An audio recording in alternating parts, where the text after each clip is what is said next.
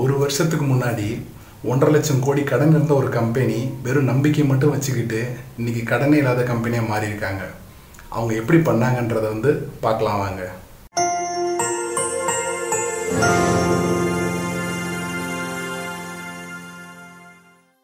சரியாக ஒரு வருஷத்துக்கு முன்னாடி ஒரு போர்டு மீட்டிங் நடக்குது. அந்த மீட்டிங்கில் அந்த கம்பெனியோட சிஇஓ எந்திரிச்சு சொல்கிறாரு நமக்கு வந்து ஒன்று புள்ளி அறுபத்தஞ்சு லட்சம் கோடி கடன் இருக்குது அப்படின்னு சொல்லிட்டு இந்த கடனை வந்து நான் ரெண்டு வருஷம் டார்கெட் வச்சுருக்கேன். இந்த ரெண்டு வருஷம் டார்கெட்டுக்குள்ளே கடனை அடைக்கணும். இதுதான் நம்மளோட அடுத்த டார்கெட்டாக இருக்க போகுது அப்படின்னு சொல்கிறாரு உடனே அடுத்த நாளே பார்த்தீங்கன்னா பேப்பர் மீடியா எல்லாத்துலேயும் வந்துட்டு அந்த கம்பெனியை பற்றி நியூஸாக வருது.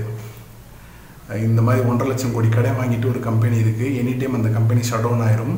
அந்த கம்பெனிக்கு இருக்க லோனை வந்து அவங்களால திருப்பி கட்டவே முடியாது. அடுத்த ஜென்மம் எடுத்தாலும் அவங்களால அடைக்க முடியாது. அப்படி இப்படின்னு நியூஸாக வந்துகிட்ருக்கு ஆனால் கரெக்டாக ஒரு வருஷம் அவர் டார்கெட் வச்ச வருஷம் வந்து ரெண்டு வருஷம் பீரியடு டார்கெட்டாக வச்சார். ஆனால் ஒரே வருஷத்தில் அந்த கடனை அவர் அடைச்சிட்டார். அது வேறு யாரும் இல்லை. ரிலையன்ஸ் ஜியோ ஒரு வருஷத்துக்கு முன்னாடி நடந்த ஒரு மீட்டிங்கில் வந்து முகேஷ் அம்பானி சொன்னார்.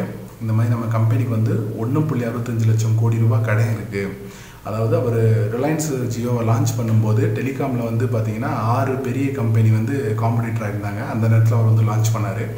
லான்ச் பண்ண புதுசில் வந்துட்டு சப்ஸ்கிரைபர் அதிகமாக எடுக்கணுன்றதுக்காக நிறைய offers free call free internet அப்படி இப்படின்னு எல்லாம் கொடுத்து வந்து நிறையா சப்ஸ்கிரைபர் வந்து கெயின் பண்ணாங்க ரிலையன்ஸு ரொம்ப ஷார்ட் பீரியடில் ஒரு ஒரு வருஷத்துக்குள்ளே வந்து பார்த்தீங்கன்னா இந்தியாவிலே டாப் மோஸ்ட் டெலிகாம் ஆப்ரேட்டராக அவங்க வந்துட்டாங்க. அவ்வளோ சப்ஸ்கிரைபர் பேஸ்ட்டு அவங்க கெயின் பண்ணிட்டாங்க. ஸோ இதனால் அவங்க இழந்தது என்னன்னு பார்த்தீங்கன்னா அந்த சப்ஸ்கிரைபர் கெயின் பண்ணுறதுக்காக அவங்க வாங்கி போட்ட பணம் எல்லாமே வந்து கடனுக்கு தான் வாங்கி அவங்க பண்ணியிருக்காங்க எதுவுமே வந்துட்டு லாபத்துலேருந்து அவங்க பண்ணலை. பூராமே கடன். கடன்லேயே அட்வர்டைஸ்மெண்ட்டு இந்த சப்ஸ்கிரைபரை பிடிக்கிறது ஃப்ரீ சிம் கார்டு கொடுக்கறது அது இதுன்னு எக்யூப்மெண்ட் வாங்கினது அப்படி இப்படின்னு சொல்லிட்டு ஒன்றரை லட்சம் கோடி ரூபாய்க்கு மேலே கடன் வந்துருச்சு. இப்போ ஒரு காலகட்டத்துக்கு மேலே என்ன பண்ணுது? கவர்மெண்ட் வந்து ஃபோர்ஸ் பண்ணுறாங்க டெலிகாம் செக்டர் எல்லாத்துக்கும் வந்துட்டு நீங்கள் வந்து இன்கமிங் கால்ஸ்க்கு ட்ராய்க்கு வந்து இவ்வளோ பர்சன்டேஜ் ஆஃப் அமௌண்ட் வந்து நீங்கள் வந்து கொடுக்கணும் அப்படின்னு சொல்லி அந்த சிஸ்டமும் இந்த நேரத்திலே வருது. ப்ளஸ் இவர் வாங்கியிருக்க இந்த ஒன்றரை லட்சம் கோடி கடனை இவர் எப்படி அடைப்பாருன்றது வந்து ஒரு பெரிய கேள்விக்குறியாகவே வந்துருச்சு.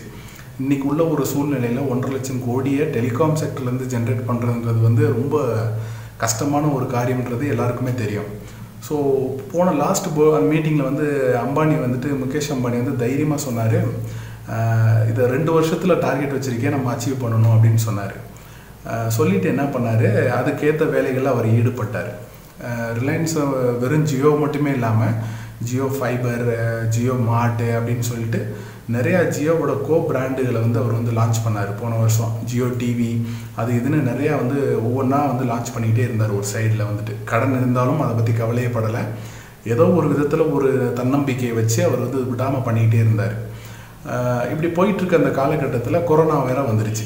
ஸோ கொரோனா வரும்போது எல்லாருமே வந்து பிஸ்னஸ் இல்லை ரெவன்யூ இல்லை எல்லாமே வந்து ஷட் டவுன் ஆகிடும் அப்படின்ற லெவலில் வந்து கம்பெனிங்க எல்லா கம்பெனியும் மூடிட்டு வரும்போது ரிலையன்ஸ் ஜியோவில் வந்து என்ன பண்ணாங்கன்னா வித்தியாசமாக யோசித்தாங்க இந்த ஒரு காலகட்ட ஷட் டவுன் பீரியடை நம்ம ஏன் ப்ராஃபிட் பண்ணுற பீரியடை மாற்றக்கூடாது அப்படின்னு சொல்லிட்டு. முகேஷ் அம்பானி என்ன பண்ணாருன்னா இன்வெஸ்டருங்களை போய் நிறையா பேரை அப்ரோச் பண்ணி இந்த மாதிரி ஜியோ வந்து ஃபியூச்சரில் இந்த மாதிரி பிளான்லாம் வச்சுருக்காங்க. நிறையா வந்து லான்ச் பண்ண போகிறோம் ஷாப்பிங்கை கொண்டு வர போகிறோம் அது இதுன்னு நிறையா ஸ்கீம்ஸ் எல்லாம் இருக்குது ஃபைபர் கொடுக்க போகிறோம் வீட்டு வீட்டுக்கு வந்து நெட்டு கனெக்ஷன் வந்து நம்ம ஜியோ மூலியமாக போக போகுது. அப்படி இப்படின்னு சொல்லிட்டு எல்லா விதமான ரிலையன்ஸோட ஃபியூச்சர் பிளான் இதெல்லாம் வந்து எக்ஸ்பிளைன் பண்ணி இன்வெஸ்டர்ஸை நிறையா வந்து கெயின் பண்ணார். அந்த கொரோனா இருந்த அந்த பீரியடில் இந்த ஷார்ட் பீரியடில் நிறைய இன்வெஸ்டர்ஸும் சரி ரிலையன்ஸோட க்ரோத் ரேட்டு பார்க்குறாங்க அதோட வளர்ச்சிகளை பார்த்துட்டு சரி முகேஷ் அம்பானி வந்து பொதுவாகவே ஏதாவது ஒரு விதத்தில் இறங்குனாருன்னா அதில் வந்து உண்டிலேன்னு பார்க்காம வெளியே வர மாட்டார்.